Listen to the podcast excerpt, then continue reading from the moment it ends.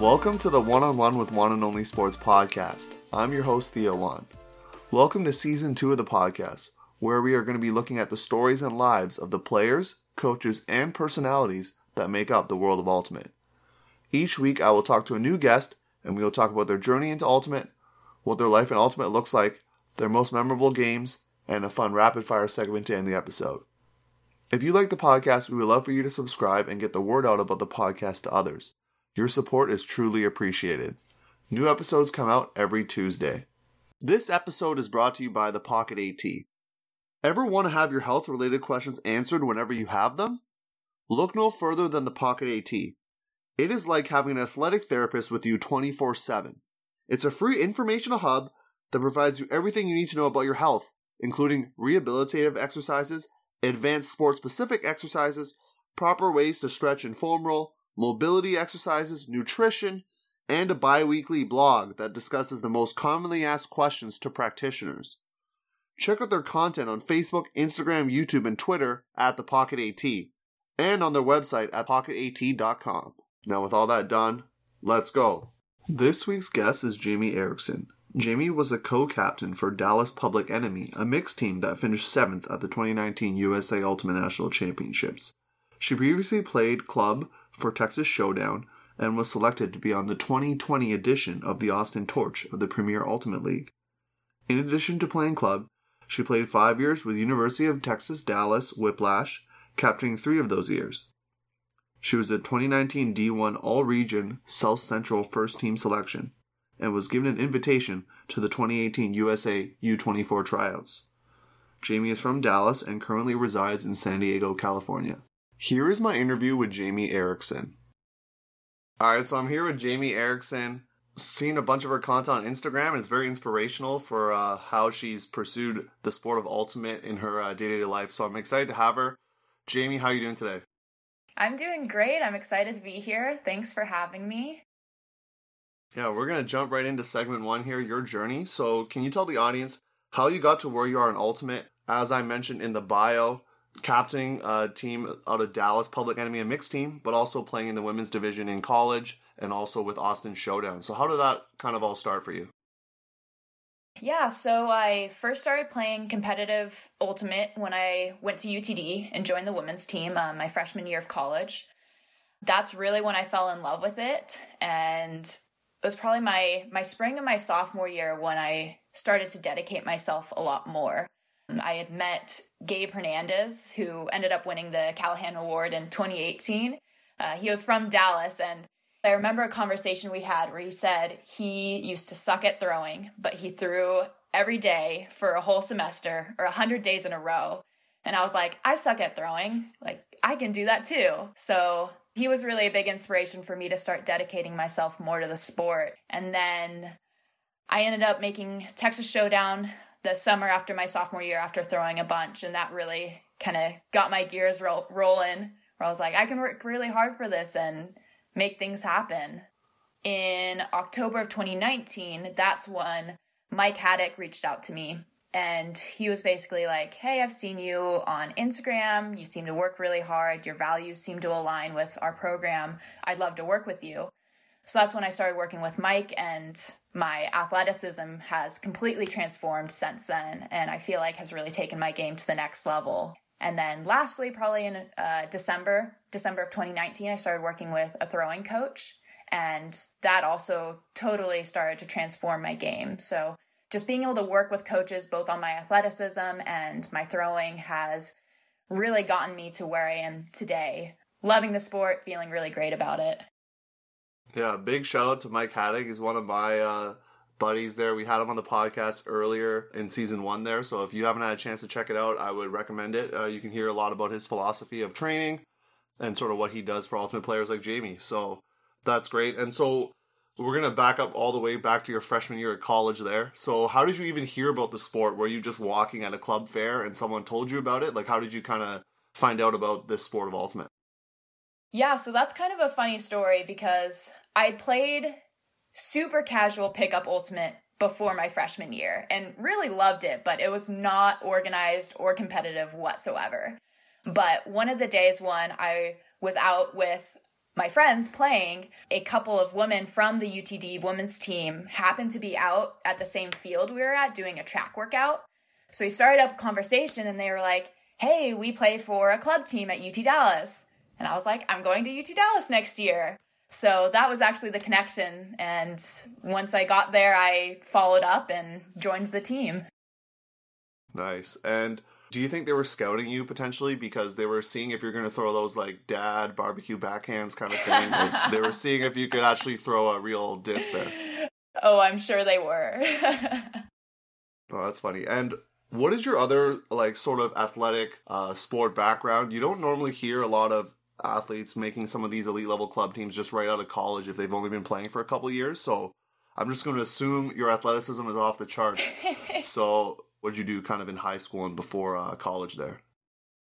Yeah, my main sport background was cross country and track.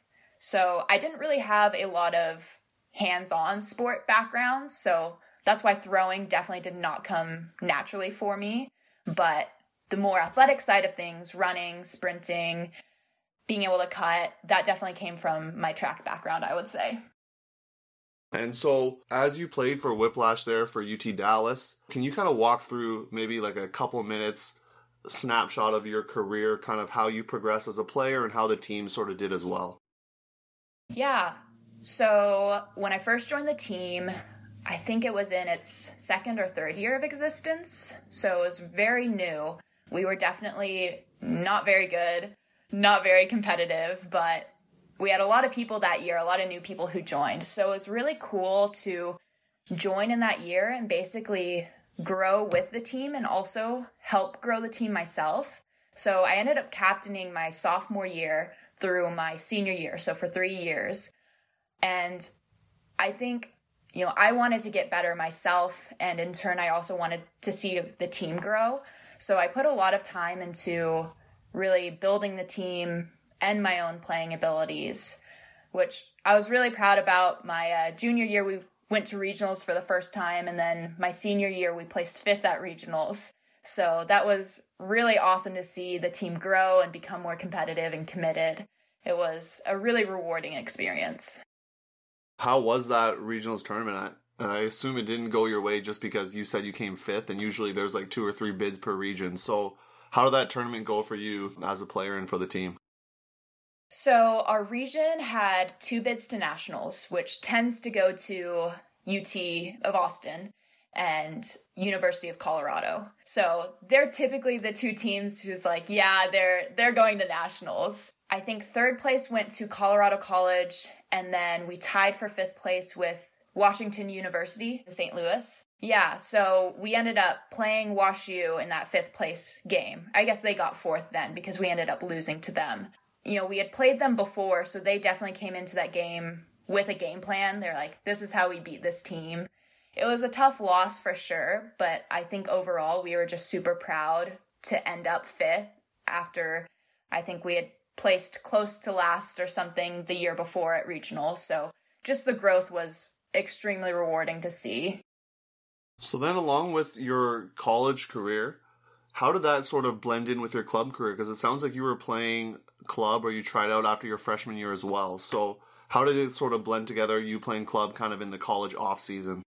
So Dallas has a very big club scene, which I was extremely grateful to be a part of. So after my freshman year, our college coaches were really great about encouraging everyone to go to club tryouts. So after my freshman year, I tried out for, I had actually gone to showdown tryouts for the experience. I didn't make it after my freshman year, which was totally understandable. But there were two women's teams in Dallas that I tried out for. There was a little bit higher level one, which I actually thought I was going to make, and then I I was cut. So that kind of fueled the flame for me wanting to get better and work harder. But I was lucky to be able to play for the other women's team in Dallas, which was an incredible experience. I had a little bit higher of a, a playing role, I think, and it really gave me a taste for for what club was like, and I just fell in love with playing club in the off season. Playing with Showdown, how did that inspire you to get better and just sort of impact your ultimate career to where it is now? I think getting to experience such a high level of play. I remember one of the first games I played with Showdown, Opi Payne matched up against me when we were playing Fury, and beginner Jamie totally freaked out. I was like, oh my god, this is Opi, she's defending me, what is going on? You're fangirling a little bit, it sounds like.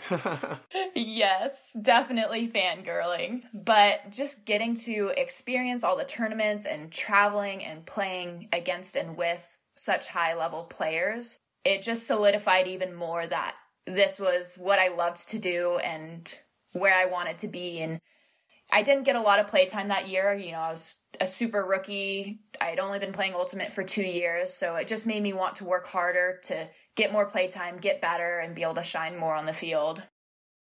And what do you think the Austin team there, Texas Showdown, saw in you to take you sort of as a, a relatively new player to the sport? What do you think they saw in you to uh, give you a shot on the team that year?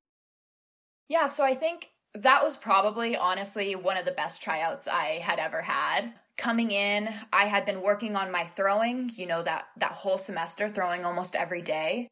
So coming into the tryout, I felt really confident with just the amount of work I'd put in and I came in with a fire to basically want to prove myself. So I think they were able to see that. You know, I was tall, had decent athleticism. I feel like I'm pretty coachable. So I think they were able to see, okay, here's someone who seems like they've put in a lot of work to develop from tryouts last year and is able to be coached. Like, this is someone that we feel like we could invest our time into. And so, did you play with uh, Showdown in 2018 as well, or what sort of was that like for you in terms of your club career? I didn't. So I played with them in 2017, and then the year after that, I switched to playing with Dallas Public Enemy. And my reasoning for that was mainly that I wanted to be able to get more reps. So when I played for Texas Showdown, I was traveling down to Austin for practices maybe every other weekend, whereas Public Enemy was practicing twice a week in Dallas. So not having to travel so much and then getting more reps was an ideal situation for me. And I felt like that's what I needed to progress my level of play. And then you were able to be a co captain in 2019 there. So how did that all come about? As someone who's, you know, played Ultimate for a few years now, you've given this bigger role. So how was that as a captain for this pretty big uh, mixed team there? It was really exciting, but also scary when they first asked me. So I think I, I tend to naturally fall into more leadership roles. I think that's just part of my personality. But it was definitely when they asked me, I was like, whoa, I am not experienced enough for this position. Why are you asking me? But we had, there were four captains in total. So I definitely felt like there were other people who could pick up the slack on areas that I was less experienced. So, strategy and just knowing what was best for planning practices. But I think I could bring a lot of more emotional leadership to the team. So, during that year was a really big year for me to discover the importance of teaching mental toughness and positivity. And that was sort of where I found myself leading the team for that year. So, in, in 2019 at Nationals, how did that tournament go for you as a team and you as a leader, as you were mentioning, developing the areas of mental toughness and positivity towards your teammates?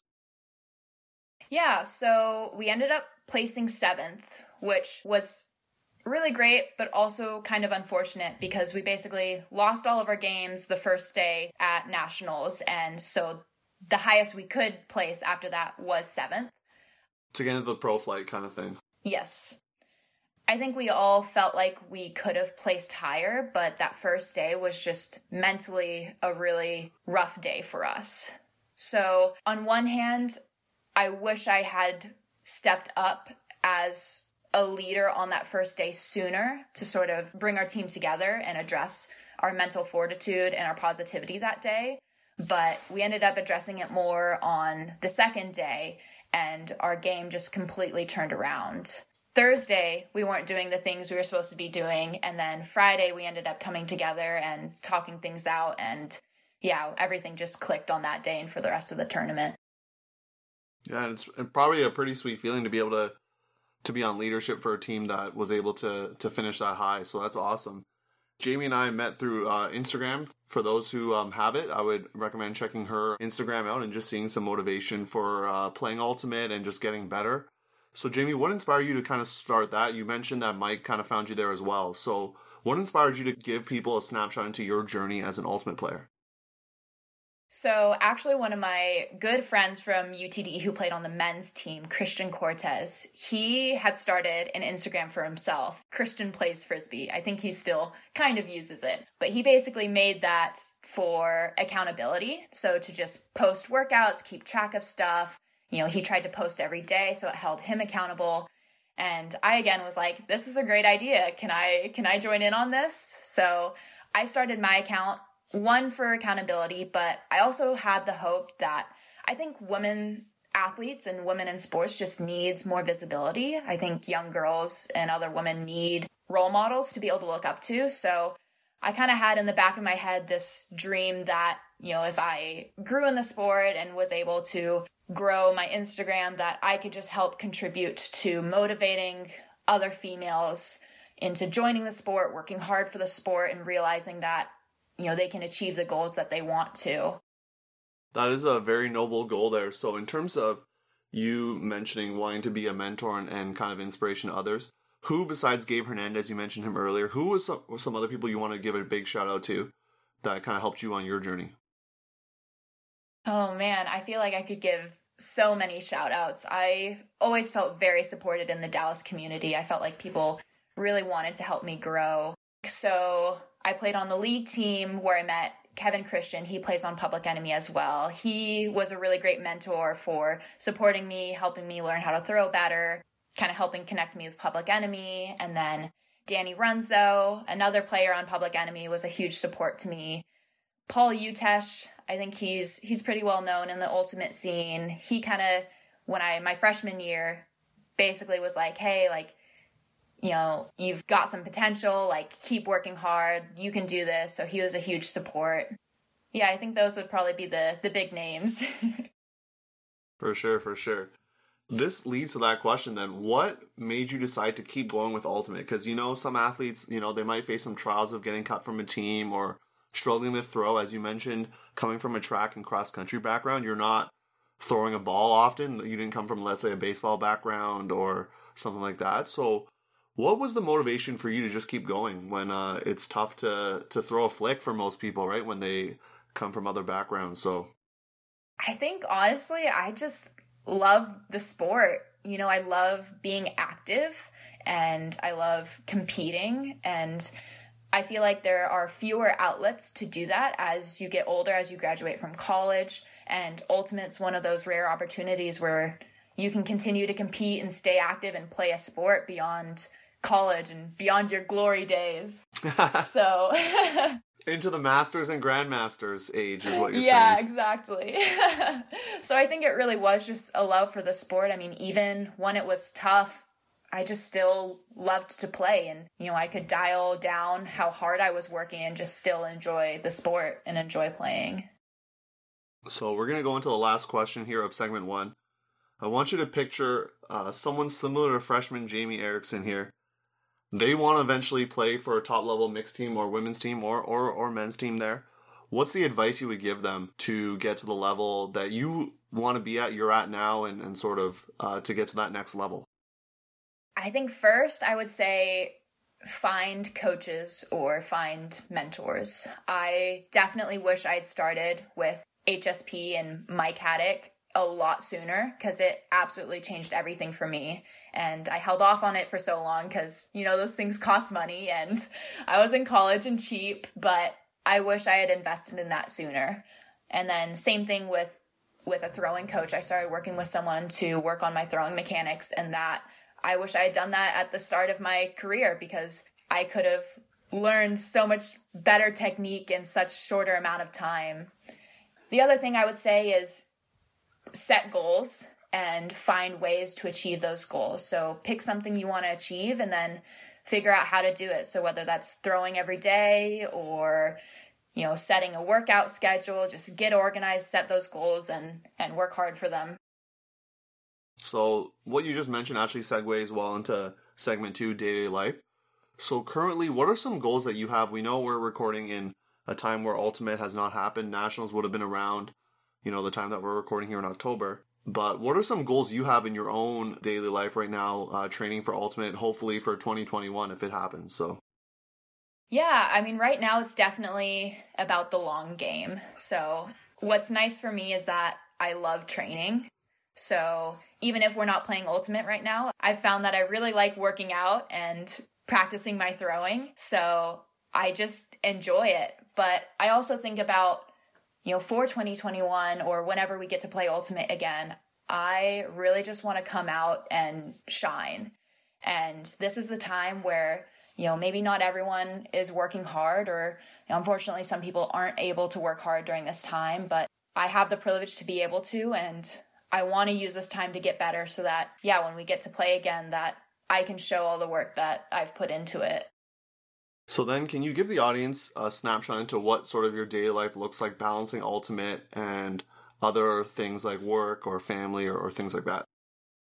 Yeah, so my main schedule is my Haddock Sports Performance workout schedule. That's my biggest thing. Um, I have a set program for that. I have my weekly schedule for it, and I stick with it. And then I usually throw about three to five days a week, usually after my workouts that I do.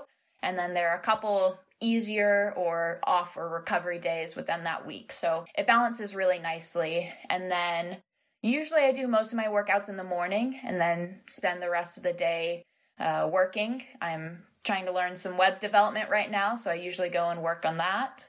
But I've found a really nice balance between getting my work done in the morning or my, my workouts and my training done in the morning and then having the rest of the day to de- dedicate to to other parts of my life for throwing, I noticed um, on your Instagram there sometimes you're just throwing into a net.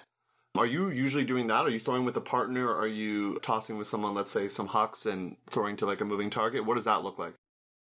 I usually throw on my own, usually into a net or just an open field for hucks. When I really dedicated to throwing my sophomore year of college, I I am and was pretty introverted, so I actually didn't want to throw with people because I just didn't want to be with anyone else. And I started throwing alone. And what I actually found was that I felt like I could get a lot better by throwing alone because I could really focus my time and energy on what I wanted to work on. I wasn't distracted by another person. I feel like it helped with my accuracy because I could pick a stationary target and throw to. So I started doing that and it just kind of stuck. I definitely still sometimes go throw with people. My my boyfriend is now retired from ultimate frisbee, but sometimes I'll make him go out and throw with me, but usually I tend to throw alone just because I like it and I feel like it helps me get better. And has he transitioned into the ultimate uh, retirement sport there, disc golf, especially during uh, COVID, or is he sort of given up all disc sports there? Not really. Sometimes we'll go to a disc golf course, but we still throw with regular frisbees. Yeah, you throw with the Ultra Stars. I, I know, I know, I see it. yep. but he actually does a lot of rock climbing now. That's kind of the been the thing he's transitioned into. Yeah, it's funny because athletes of um, all levels, right? You're gonna find something else to latch onto if it's not ultimate. Ultimate obviously takes a lot of time for people and costs a lot of money. So for some people, maybe they want to do something that's a little bit uh, less timely and less cost, right? So and in terms of your day to day, you're documenting that stuff publicly, right? On Instagram. Like I've seen posts where you're like, I didn't want to throw, but I did anyways, and, and, trying to inspire. So what's the feedback been? Have you received sort of DMs or comments from people who've felt compelled to kind of do what you've been doing, throwing every day for a month, let's say? What's the feedback been? So I definitely have people who reach out and just say they follow my account or have been following my account and really appreciate either some of my transparency on the hard days or just how I motivate them. And that's super rewarding. It's probably the only reason that I still use the account and have it is some of the feedback I've gotten on knowing that I help motivate other players and especially other females. I don't know if I've seen as much visibly of people who have maybe gotten out and tried to throw every day I do know Lily Goo, you know who she is. She uh, reached out to me and said she had been throwing every day for a while now. And that was really cool to see because she's awesome. But I think overall it's just great getting some feedback of just knowing that I can help motivate one person in some way, even if they don't go out and throw every day or try and work out every day, if it inspires them to at least do do something a little a little more, then that's enough for me. Then you consider it a win there. In terms of the the daily grind there, I know a lot of athletes who are listening are going to understand the struggles of training all the time. So how do you keep yourself motivated when you don't feel like it? Especially when, you know, people found out earlier in 2020 that Ultimate Nationals wasn't happening, Worlds wasn't happening. So how do you stay motivated when you just really don't want to train that day or that week?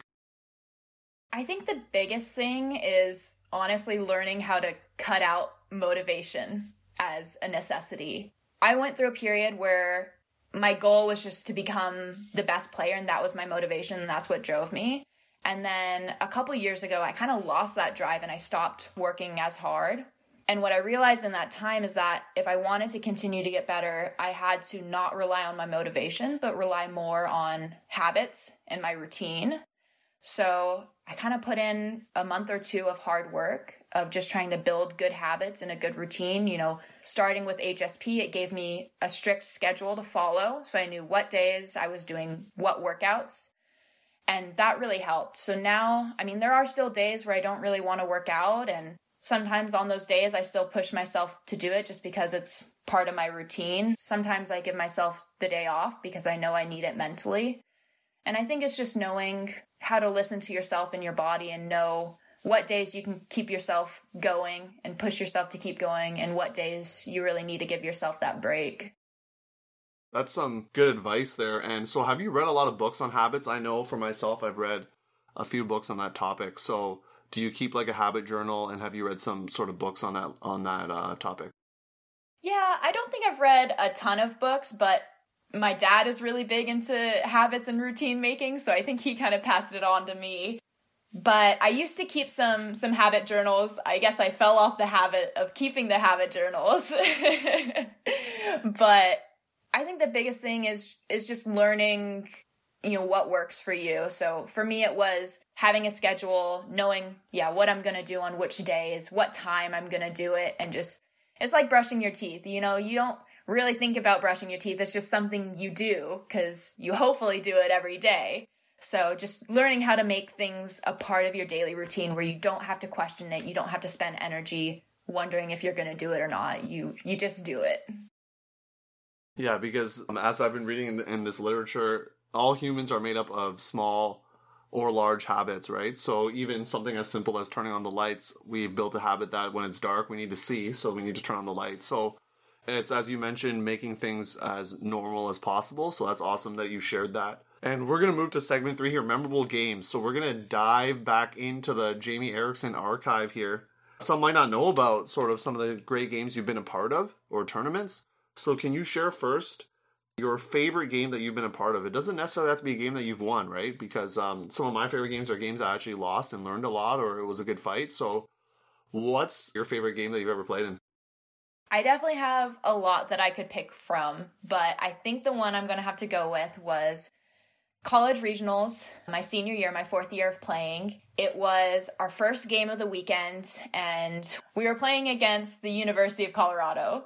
It was super windy that day, so it was pretty much just whoever was going downwind was scoring the points. But still, to be playing a team like that and to be basically on serve with them was a really cool experience. I mean, they definitely had some really close points where they almost got an upwind break, but we managed to hold pretty much up to universe point.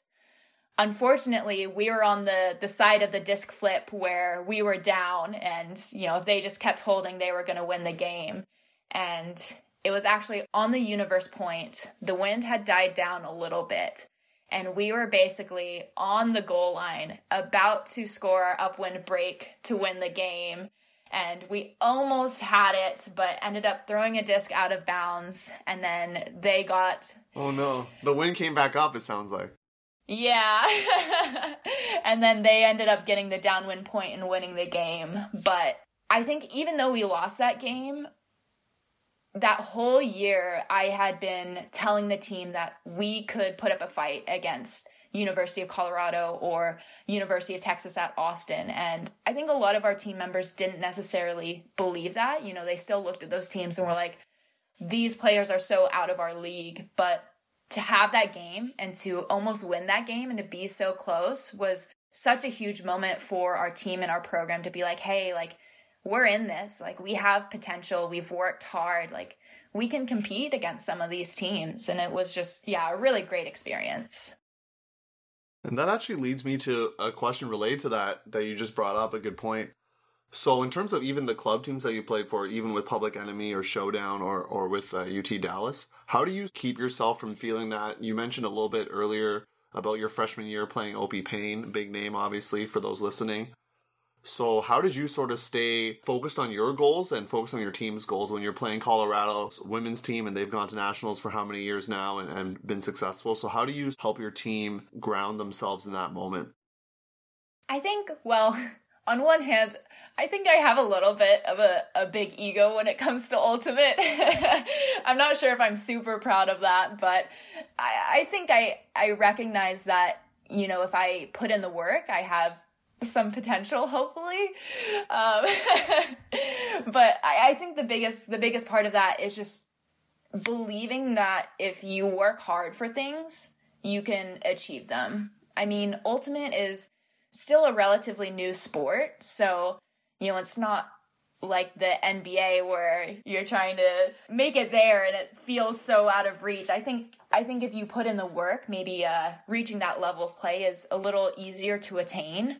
But yeah, I mean, I think it's just it's just believing in yourself and knowing that if you put in the hard work and if you commit yourself, pretty much almost anyone can get there if they if they put in the effort.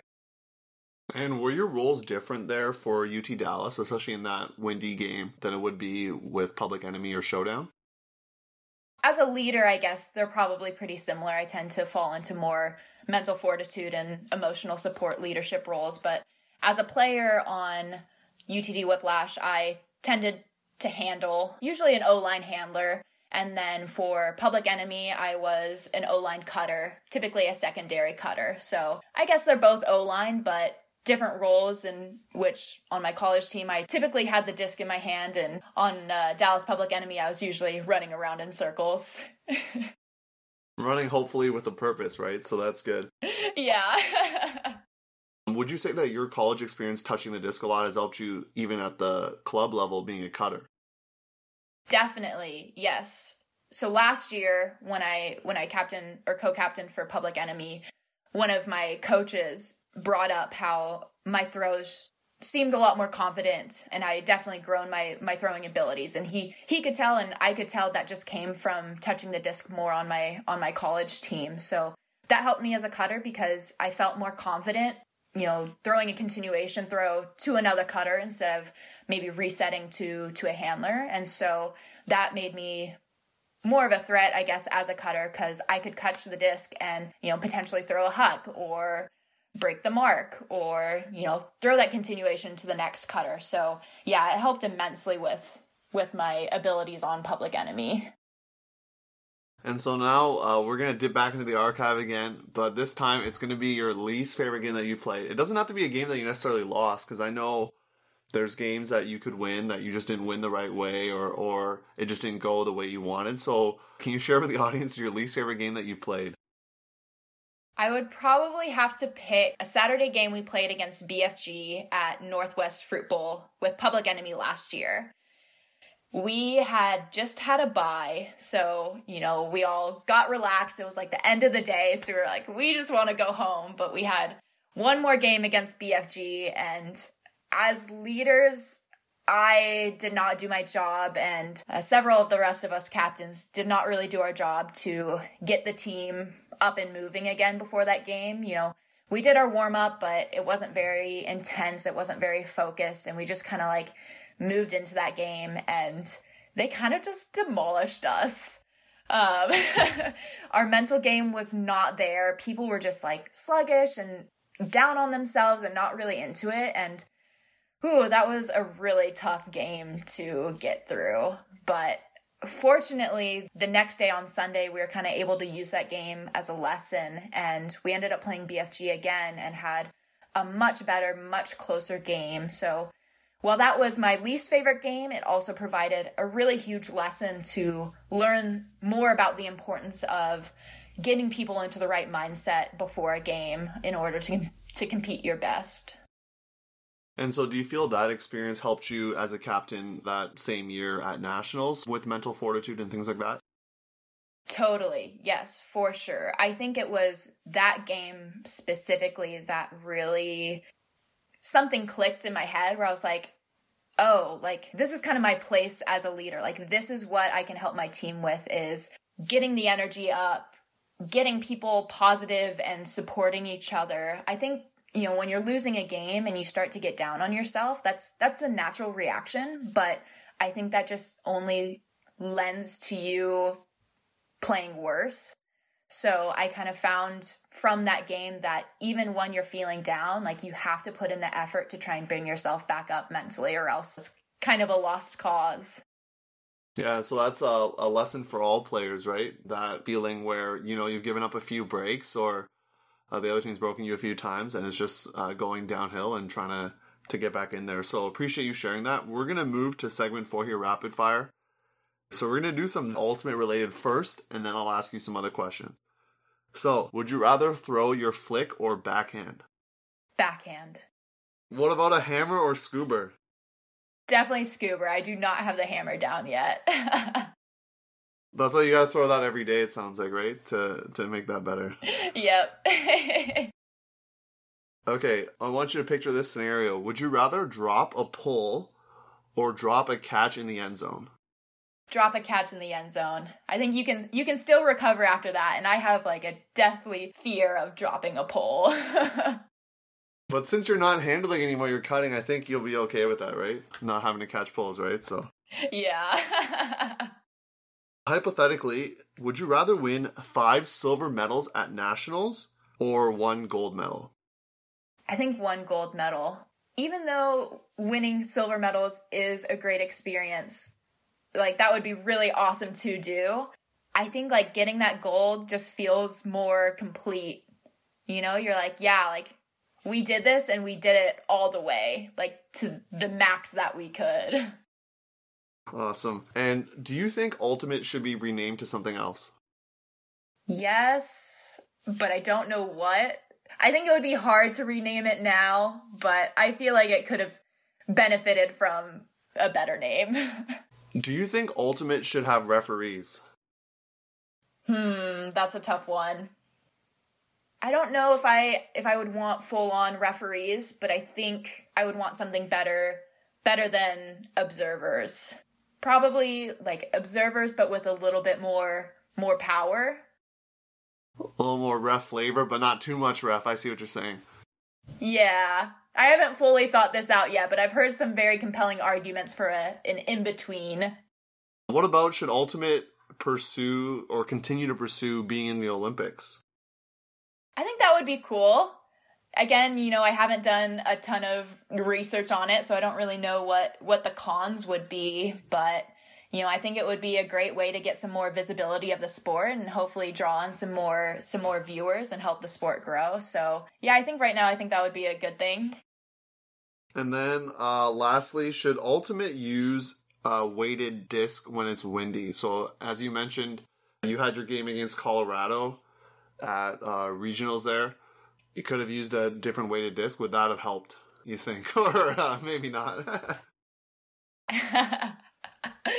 I definitely would be would be open to that idea. I mean, I guess at at a higher level of play, you know, the wind matters, but I think it matters less. So maybe not for the weighted disc, because hopefully, just as the sport grows, wind will become less of a you know a huge factor in winning a game. But definitely, right now, for a lot of the college games I played, if it was too windy, like you're just not even playing ultimate at that point, and that's where a weighted disc I think could could potentially help. Yeah, make it a little bit more fun. So we're gonna ask some non-ultimate questions here. I'm gonna give you a chance to share a meal with three people in the course of human history. So anyone that's alive or has uh, passed on. So who would they be and why? Maybe the first one would be Albert Einstein you know, just super smart dude. I don't know if that conversation, like maybe it would just be so just out of my league of intelligence that I wouldn't be able to follow, but I think that would be a cool experience. MLK, you know, you could say so much about him and that would just be, you know, incredible experience to get to talk to him and see into his mind.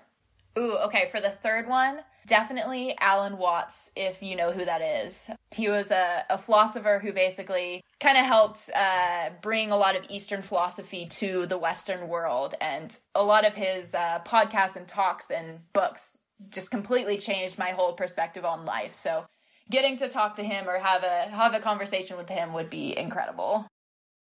You're having some uh, pretty big heavy hitters there uh, in the course of history, so that's awesome. So I know you're uh, living out in California now. So I'm not sure if you have a backyard there because I know living uh, isn't easy uh, in California, especially in uh, San Francisco. I've heard, but I'm gonna give you a chance to put on a concert in your backyard. You can book any band or artist in the world, uh, living or uh, or dead there, or not a band anymore. You got to pick three and the order in which they play. Okay, these are probably gonna be maybe a little more obscure artists. Maybe for some people, I don't know, but I think the first one would be a band called The Microphones. They have an incredible album that I've been listening to a ton. The second one would be Bon Iver, for sure. He's great. Love him. And then I think the third one would be Jeff Buckley, who is just an incredible musician and passed away when he was super young. And getting to see a show from him would make my life. So what would the order be? Is it the way you just listed it just now? Yeah, yeah, I think that's the order I would want to go. Jeff Buckley is kind of like the big hit for the end of the night. You know, he's like the main show. Although Bon Iver could definitely be a main show. I mean, he's amazing, but him in that second place, I think would fit well between between the two of them. Yeah. so last question here. You can't pick ultimate for this question, so I'm going to give you all the talent in the world, but you get to pick another sport to play it could be individual, it could be team sport. But uh, what organization would you uh, want to play for? A team or a tournament? Let's say, let's say you want to be a golfer in the Masters or something. So, what would you choose if you had all the talent in the world? Man, I feel like I just find myself wanting to stick with uh with track and field. Just coming from that background, like I would really want to be able to compete and perform in that. so, what events were your uh, specialty back in the day when you were doing track and field? I mainly ran the 800 and then the 400. I honestly was not very good at them. I think I'm probably faster now than I was in high school. So it'd be cool to be able to go back to those sports and uh, compete a lot better in it. Awesome. And so that, Jamie, actually concludes our show for today. So if our audience wants to find out more about you and what you do, where can they find you online? Pretty much my my Instagram. So it's you know at Jamie Erickson, or you can like look up my name, Jamie Erickson. That's that's pretty much where everything about me, everything frisbee related about me, is located. I'm gonna leave all that information in the show description. Feel free to check that out. Give her a follow and be inspired to pursue whatever sport you want to get better at, be it ultimate or something else. So, Jamie, once again, thank you for your time. Do appreciate it, taking time out of your schedule taking time out of your workout schedule. I know that Mike Haddocks got you on uh, to come on the show here. Yep, I'm about to go go work on some throws after this. So thanks for having me. It was a ton of fun. I really appreciate it a lot. Thanks for listening. Keep an eye out for the next episode where I interview Jonathan Goose Helton, a two-time AUDL MVP and a player for the SoCal Condors and the San Diego Growlers of the AUDL. In this interview, Goose talks about his training regimen, and we take a look back on a successful club and AUDL career. As always, you can follow me on Instagram at Juan underscore and underscore only underscore sports. You can see some of my commentating highlights on my YouTube at Juan and Only Sports. And you can reach me by email at theo.juan6 at gmail.com. Catch you listeners on the flip side. Peace.